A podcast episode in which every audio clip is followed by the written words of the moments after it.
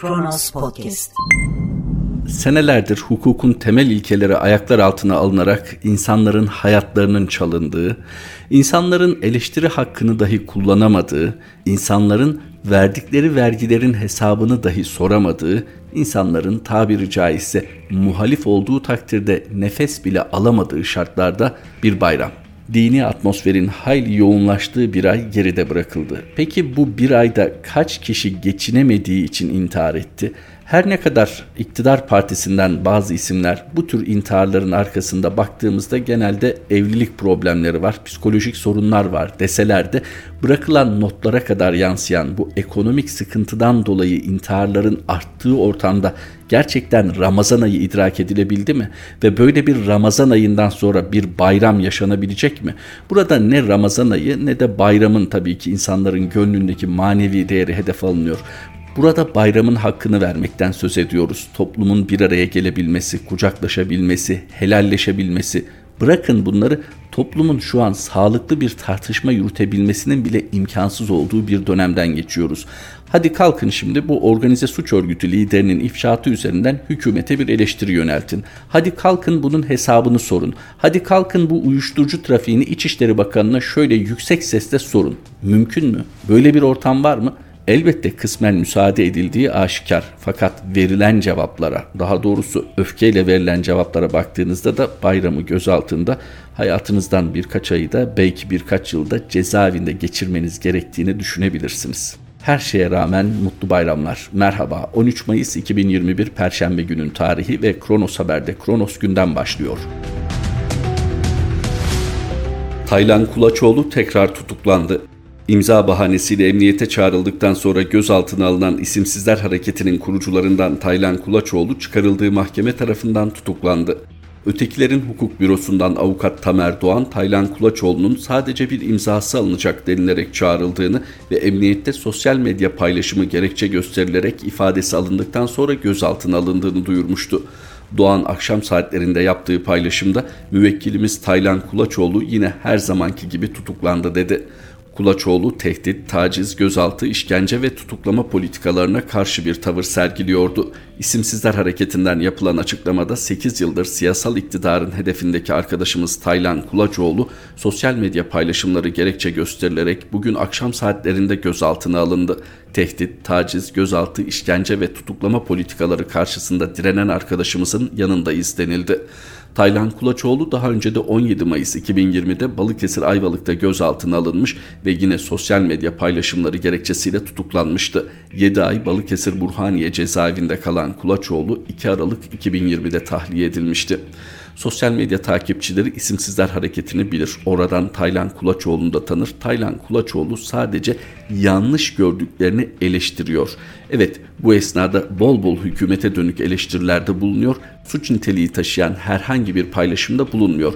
Ama tabii hemen diyeceksiniz kime göre suç, neye göre suç? Kanuna göre suç değil ki ülkenin son yıllarda kanunsuz suçlardan dolayı cezalandırılan vatandaş sayısı hiç de az değil. Taylan Kulaçoğlu da arkadaşlarının ifade ettiği gibi senelerdir bu dertten mustarip altını çizelim. Yapılan tek şey demokratik bir hakkın kullanımı yani eleştiri hakkı. Evet sosyal medya aracılığıyla mümkün olduğunca geniş kitleye ulaştırmak. İşte suç sayılan bu. Tabii Cumhurbaşkanı'na hakaretten tutun da toplumu kin ve düşmanlığa tahrik gibi son derece geniş yorumlanabilecek maddeler üzerinden bu tür tutuklamalar yapılabiliyor. Peki asıl amaç ne? Benzer rejimlerde örneğini gördüğümüz bu uygulamanın temel amacı topluma gözdağı vermek. Yani iki kişi bir araya geldiğinde yüksek sesle hükümeti eleştirmesin. Çünkü artık hükümet dediğiniz bir siyasi yönetim aracı olmaktan öte devletle bütünleşmiş bir partisel yapı. Bunun eleştirilmesi demek zaten doğrudan Cumhurbaşkanı'na hakaret ya da devlete dönük bir suç olarak algılatılmaya çalışılıyor topluma. Başarılı olunuyor mu? Ekonomik krizin bu kadar yükseldiği bir ortamda, insanların geçim sıkıntısıyla intihar edebildiği bir ortamda bu tabii ki istenildiği kadar etkili olmayacaktır. Fakat bunun ısrarla uygulanması somut bir sonuç doğuracaktır. O da eleştirinin sadece izin verilen kesimlerce yapılabilmesi yani etkili eleştirilerin zaten kitle iletişim araçlarından geniş kesimlere duyurulma ihtimali epey düşürüldü. Malumunuz medyanın yapılandırılmasıyla şu an sosyal medya en etkin mecra eleştiri için Fakat oradan da malumunuz toplumun tamamına ulaşmak mümkün olmuyor. Buna rağmen mevcut iktidar sosyal medyadan da bu tür eleştirilerin etkin bir biçimde paylaşılmasından rahatsız. Kişisel bir kanaat mi? Hayır. Sayısal veriler de zaten bunu ortaya koyuyor. Sırf Cumhurbaşkanı'na hakaret iddiasıyla gözaltı ve tutuklamalara baktığınızda tüm Cumhuriyet tarihine baktığınızda bu mukayese zaten resmi daha net bir şekilde ortaya koyacaktır. Burada belki asıl merak edilen nereye varacak? Bu baskıcı yaklaşım nereye varacak? Her baskının iki sonucu vardır. Ya başarılı olur, kendi istediği şekilde kıvama getirir toplumu ya da o baskı bir yerde dayanılmaz olunca toplumdan fevkalade bir tepki yükselir. Fakat bunu sosyal bilimciler ve siyaset bilimciler kadar bu baskıyı uygulayan siyasiler de. Hoş artık siyasiler denilebilir mi o da tartışılır ama onlar da bilirler. Ve bunun için gerekli tedbirleri alırlar. Yani baskı gerektiği kadar gerektiği dozda uygulanır. Yeri geldiğinde gevşetilebilir ve topluma muhalefet edilebiliyormuş hissi uyandıracak bir nefes alanı açılır. Belki bir takım siyasi partiler ve liderleri üzerinden bu eleştiri alanı açılır. Bununla birlikte muhalif olabildiği ölçüde hayatta kalabilen bir takım yayın organlarıyla bu gerçekleşir. Burada kastımız da şu, zaten ekonomik kriz ortamında bu tür yapılar ayakta durmakta zorlanırken bir de kamu üzerinden verilebilecek reklam, tanıtım gibi ilanların kesilmesi de iyice bu yayın organlarını zora sokar fiilen müdahale etmenize de pek gerek kalmaz. Zaten Taylan Kulaçoğlu ve onun gibi muhaliflere dönük uygulamalar bir otosansürü de beraberinde getirir. Çok basit örnekleri var. Mesela mevcut iktidar tarafından devlet ağzına da yapıştırılacak şekilde uydurulan terör örgütlerine ilişkin aleyhte konuşmaktan başka ihtimaliniz kalmaz. Hani düşünce özgürlüğü vardır, ifade özgürlüğü vardır ama onların terörist olduğunu düşünmüyorum deme özgürlüğünüz yoktur. Üstelik ısrarla ülkede demokrasi olduğunu savunurlar bu ortamı hazırlayanlar. Büyük bayraklar ve vatan millet söylemlerinin arkasında bambaşka bir dünya vardır. İşte adına kadar milliyetçiliği benimsemiş bir partiye yakınlığı herkes tarafından bilinen bir takım suç organizasyonları birbirleriyle ciddi bir ekonomik kavgaya tutuşmuş durumda. Ama hepsinin ağzında vatanın delisi olmak, vatanın sevdalısı olmak. Peki siz vatanı bu kadar severken vatandaş neden bu kadar zorda? Evet vatandaş da asıl bunu sorgulamadığı sürece düzen değişmeyecek. Belki isimler değişecek ama bu sistem değişmeyecek. Sistemin değişebilmesi Kulaçoğlu gibi eleştiri hakkını kullanmak isteyenlerin tam olarak eleştiri haklarını kullanabilmesinden geçiyor. Ama bu süreçte baskıyı uygulayanlar da neyin nasıl netice vereceğini bildiği için tam bir sızdırmazlık çabası içinde. Yani hiçbir yerden sızdırmamalı bu sistem ki ki son derece demokratik bir hakkın kullanımı dahi suç olarak aksettirilebiliyor topluma. Altını çizelim. Taylan Kulaçoğlu sosyal medyada eleştiri hakkını kullanmak dışında ne yaptı? Fakat tam da dönemin ruhuna uygun olarak sosyal medya etkileşimleri üzerinden dahi bir takım terör örgütleriyle irtibatlandırma çabası kimseyi şaşırtmıyor. Aynı şekilde Furkan Vakfı gönüllüleri ki 15 Temmuz 2016'dan bu yana zaten hiçbir şekilde suç olarak tanımlanamayacak eylemler üzerinden insanlar büyük bir baskı altında tutuluyor. Bir kısmı baskı altında tutuluyor, bir kısmı kilit altında tutuluyor. Ama sözüm ona Avrupa Birliği'ne tam üyelik yolunda ilerleyen demokratik bir hukuk devletinde yaşıyoruz. Yaza güneşin yakıştığı gibi çocuğa da gülmek yakışır ve tabii bayrama da barış. Ama nasıl oluyorsa Filistin'de yine çoluk, çocuk, kadın, erkek demeden insanlar can veriyor.'' Ülkemizde de dünyada da yer yer gösterilen tepkiler normal. İsrail hükümetinin bu tepkileri hak etmediğini kimse söyleyemez. Fakat meselelere hemen göründüğü şekliyle bakmak ve onun üzerinden bir hüküm çıkarmak yanıltabilir. Meseleye serin kanlı bakan dış politika uzmanı ve eski diplomat Ömer Murat da tam bunu ifade ediyor. Netanyahu da ya ben ya da kaos diyor. Benzerlik şaşırtıcı değil.'' 12 yıldır iktidarda bulunan İsrail Başbakanı Netanyahu 23 Mart'ta 2 yıl içinde dördüncü kez gerçekleşen seçimler sonrasında anayasa gereği 28 gün içerisinde hükümet kurmayı başaramadığı için görevi 5 Mayıs'ta Cumhurbaşkanı'na iade etmek zorunda kaldı. Seçimde ikinci sırada yer alan Yeşadit Partisi lideri Yair Lapid hükümet kurma çalışmalarını yürütürken Doğu Kudüs'te birdenbire ortalık karıştı. Bunlar tabiatıyla birbirinden bağımsız olaylar değildi. Fakat İsrail siyasetinde sarsıntılara yol açan asıl hadise başka bir seçimdi ve Türkiye'de de taşları yerinden oynatmıştı. Amerika Birleşik Devletleri başkanlık seçimini ülke lideriyle arasının iyi olmadığı bilinen bir şahsiyet yani Joe Biden kazanmıştı. Netanyahu da Erdoğan gibi Biden'dan uzun süre telefon gelmesini bekledi. Hatta ABD'deki İsrail Büyükelçisi yaşadıkları hayal kırıklığını attığı tweet mesajıyla göstermek durumunda kaldı. ABD ve İsrail arasındaki yakın ilişkiler dikkate alındığında Biden'ın İsrail Başbakanı ile görüşmesini Kenya ve Ürdün gibi ülkelerin liderleriyle bile görüştükten epey sonra Şubat ortasına kadar ertelemesi dikkat çekiciydi. Biden'ın tavrı öncelikle Netanyahu'nun Obama yönetimi tarafından izlenen Orta Doğu siyasetini sabote etmekten kaçınmayacak şekilde hareket etmiş olmasıyla ilişkilendirildi. Biden Netanyahu'ya Obama'ya yaptığın muameleyi bana da yapmana müsaade etmeyeceğim mesajı veriyordu. İkinci olaraksa ABD Başkanı'nın dış politika öncelikleri arasında artık Orta Doğu ilk sıralarda yer almıyordu. Biden için öncelikli meseleler ekonomik kriz, salgın yönetimi ve Çin'e karşı Batı'nın ortak bir cephe oluşturmasını temin etmekti. Orta Doğu'nun nasıl çözüleceği belli olmayan karmaşık sorunlarına fazla vakit ve enerji harcamayı öngörmüyordu. Nasıl Biden'ın seçilmesiyle Berat Albayrak gibi önemli bir ismin birdenbire beklenmedik şekilde güçten düşüşü arasında yatsınamaz bir ilişki vardıysa, Beyaz Saray'da İsrail Başbakanı'ndan hoşlanmadığını göstermekten çekinmeyen bir ismin bulunmasının İsrail siyasetinde çalkantılara yol açması kaçınılmazdı. Nitekim Netanyahu yönettiği kırılgan koalisyonu tutamadı, 23 Mart'ta seçime gitmek kaçınılmaz oldu ve seçimde birinci parti olmasına rağmen sonrasında yeniden hükümeti kurmayı başaramadı. İsrail müesses nizamı Netanyahu'ya kapıyı göstermenin yollarını arıyor gibiydi. Fakat Erdoğan'a benzer şekilde idare ettiği toplumu kutuplaştıran fay hatlarını nasıl tetikleyeceğini oldukça iyi bilen Netanyahu öyle sahneyi kolayca terk edecek bir politik figür değildi hakkında devam eden yolsuzluk soruşturmaları yüzünden iktidardan düştüğü anda başına geleceklerden endişe etmesine yetecek kadar nedeni var. Doğu Kudüs ve Şeyh Jarrah'ta kronik bazı meselelere yönelik İsrail polisi tutumunu sertleştirince Filistinliler bunu protesto etti ve böylece çatışmalar muhtemelen Netanyahu'nun beklediği gibi alevleniverdi. verdi. 23 Mart'taki seçimde İsrail siyasi tarihi bakımından kritik bir gelişme yaşandı. İsrail'in Arap vatandaşlarını temsil eden, liderliğini İslamcı bir siyasetçi olan Mansur Abbas'ın yaptığı küçük bir parti, hükümetin belirlenmesinde ciddi bir siyasi güç konumuna yükseldi. Seçimden sonra kral yapıcı olmayı hedefleyen ve çıkarımızı olacak herhangi bir hükümetle çalışmaya hazırız diyen Abbas, seçmenini bu konuda ikna etmeyi başarmış gibiydi.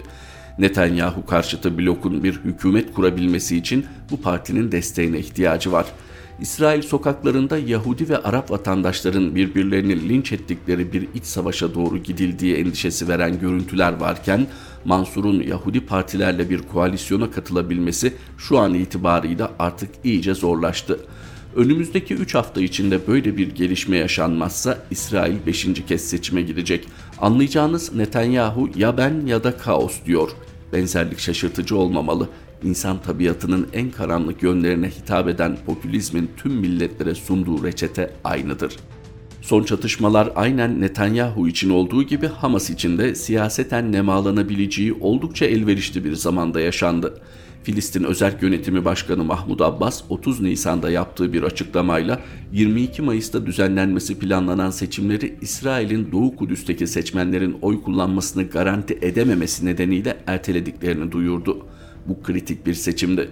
2006'dan bu yana ilk kez düzenlenen parlamento seçimi olacaktı ve akabinde 31 Temmuz'da devlet başkanlığı seçimleri yapılacaktı.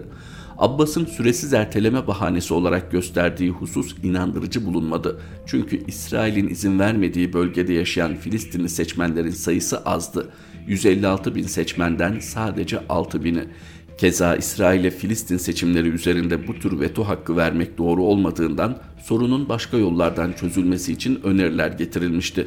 Bunları dikkate almayan Abbas, Netanyahu hükümetinden yeni bir İsrail hükümeti kurulana kadar Doğu Kudüs'te Filistin seçimlerinin nasıl düzenleneceğine ilişkin tutum takınmayacaklarını bildiren bir mektup aldığını açıkladı. Abbas'ın asıl endişesi seçimlerde Hamas'ın ciddi bölünmeler yaşayan kendi partisi Fatah karşısında başarılı olacağının giderek anlaşılmasından kaynaklanıyordu.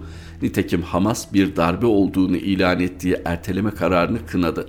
Bunun daha önce yapılan anlaşmalara aykırı olduğunu söyledi. Hamas kızgındı ama elinde Abbas'ı zorlayabileceği fazla bir enstrüman yoktu. Bu nedenle Filistinlilerin özellikle hayatlarında hiç oy kullanamamış genç kuşağın desteğini yanına çekmeye ve onların kızgınlığından istifade etmeye odaklandı. Yaklaşık 20 yıldır Filistin hükümetini yürüten Fatah kendini yenileyemeyen statükocu yaşlı bir partiye dönüştü. Abbas'ın kendisi 85 yaşında. Fatah üst düzeyinin çoğu 60 yaşının üzerinde kişilerden oluşuyor. Yani genç kuşakla aralarında giderek kapanması zorlaşan bir boşluk var. Netanyahu'nun ustaca sahneyi nasıl hazırladığını, Hamas'ı ringe çıkaracak kıvama nasıl getirdiğini sanırım gördünüz. İsrail polisi haremi şerife kadar girerek Filistinli göstericilere yönelik orantısız şiddet uygularken Hamas kontrolü altındaki Gazze'den gönderdiği roketlerle Filistinli genç kuşağın onları savunan ve temsil eden asıl meşru güç olarak kendisini görmelerini, böylece Abbas'ı koltuğunda oturmayı imkansız kılacak şekilde kaynayan bir seçmen tabanıyla baş başa bırakmayı hesaplıyor. Hamas lideri İsmail Haniye Gazze'den Kudüs'ü savunduklarını ilan ediyor. Hamas'ın gönderdiği roketlerin kendi siyasi ikbaline ilişkin akıllıca bir adım olduğundan kuşku yok. Fakat aynısını Filistin davası ve halkı için söylemek zor. Hamas'ın askeri açıdan İsrail'e diz çöktürmesinin mümkün olmadığı, İsrail'in yapacağı misilleme saldırılarının pek çoğu çocuk onlarca sivilin ölümüyle neticeleneceği, nihayetinde uluslararası güçlerin ara buluculuğuyla bir ateşkesin sağlanacağı başından belli. Tabiatıyla tüm bunlar Hamas'ın İsrail şehirlerinde birkaç gün boyunca estirdiği terör dolayısıyla içlerini bir nebze de olsa soğuttuğu Filistin gençliği nezdinde kazanacağı popülerliği engellemeyecek.'' Yine ülkedeki Yahudi ve Araplar arasındaki gerilimin şiddete dönüşecek denli artmasıyla Arap Partisi'nin desteğiyle Netanyahu'yu dışlayan bir hükümetin oluşturulması ihtimali iyice imkansız hale gelecek. Bu sırada İsrail'in dünyada çektiği tepki nedeniyle imajının sarsılması, bazı Arap ülkeleriyle henüz başlatılmış normalleşme sürecinin tehlikeye düşmüş olması gibi ülkenin dış siyasi çıkarlarının zarar görmesi milyonlarca Yahudi ailesinin üzerlerine roket düşme tehlikesi yüzünden birkaç gün boyunca çocuklarıyla yaşadıkları dehşet, bunun getireceği psikolojik ve sosyopolitik sorunlarsa Netanyahu'nun pek umurunda değil.'' Tel Aviv üzerinde Filistin meselesini uzlaşmayla çözme ve Filistin halkının temel haklarını çiğnemekten kaçınarak şiddet tatbik etmesini önleyecek baskıyı oluşturacak olan asıl husus Hamas'ın roketleri değil, uluslararası kamuoyu nezdinde bir apartheid yani ırkçı bir rejim olarak görülmesidir. Hamas Gazze'den müdahil olmasaydı iktidarı kaybetme kaygısıyla agresifleştiği tüm dünyada görülen Netanyahu'nun içeride ve dışarıda iyice zor duruma düşmesi işten bile değildi. Neticede İsrail polisinin Doğu Kudüs'te Filistinli göstericilere karşı uyguladığı şiddet sonucu ölecek Filistinlilerin sayısı da kıyaslanmayacak kadar az kalacaktı. Gandhi, Mandela, Martin Luther örnekleri günümüz dünyasında demokratik bir rejime karşı sivil haklar ve eşitlik için mücadele ederken eline silah almanın tam tersi sonuçlar doğuracağını, namlulara karşı silahsız şekilde yürümenin veya yerden eline geçirdiğin bir taşı fırlatmanın atılacak yüzlerce roketten daha etkili olabileceğini herkese göstermiştir. Sözün kısası Netanyahu ve Hamas kazanırken Filistin ve İsrail kaybedecektir. Fakat bunların kısa vadeli kazanımlar olduğu da muhakkaktır. Bu şekilde iktidarda kalmayı başarmış bir Netanyahu'nun kendisiyle aynı kareye girmekten iyice kaçınacak Biden yönetimiyle ilişkilerini idare etmekte zorlandığı oranda İsrail müesses nizamıyla arasındaki gerilim artacaktır.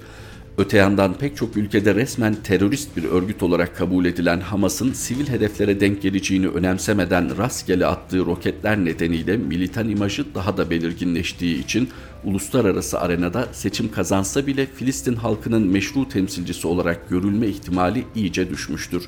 Bu tür bir tanınmayı elde edemeden Filistin gençliğinin arzuladığı değişimi gerçekleştirebilecek bir konuma yükselmesi imkansızdır.'' Halklar popülizmin kendilerinin değil güç kirlenmesi yaşayan otoriter ve yolsuz liderlerin çıkarına bir rejim olduğunu anlayana kadar bu bedelleri maalesef masum çocuklarıyla beraber ödemeye devam edeceklerdir. Dış politika uzmanı ve eski diplomat Ömer Murat imzalı satırlardı. Kronos gündemin sonuna geldik. Filistin'de, Doğu Türkistan'da, Türkiye'de ve tüm dünyada yakın bir gelecekte bayramın hakkını verebilmek dileğiyle. Kronos Haber'de tekrar buluşmak üzere. Hoşçakalın.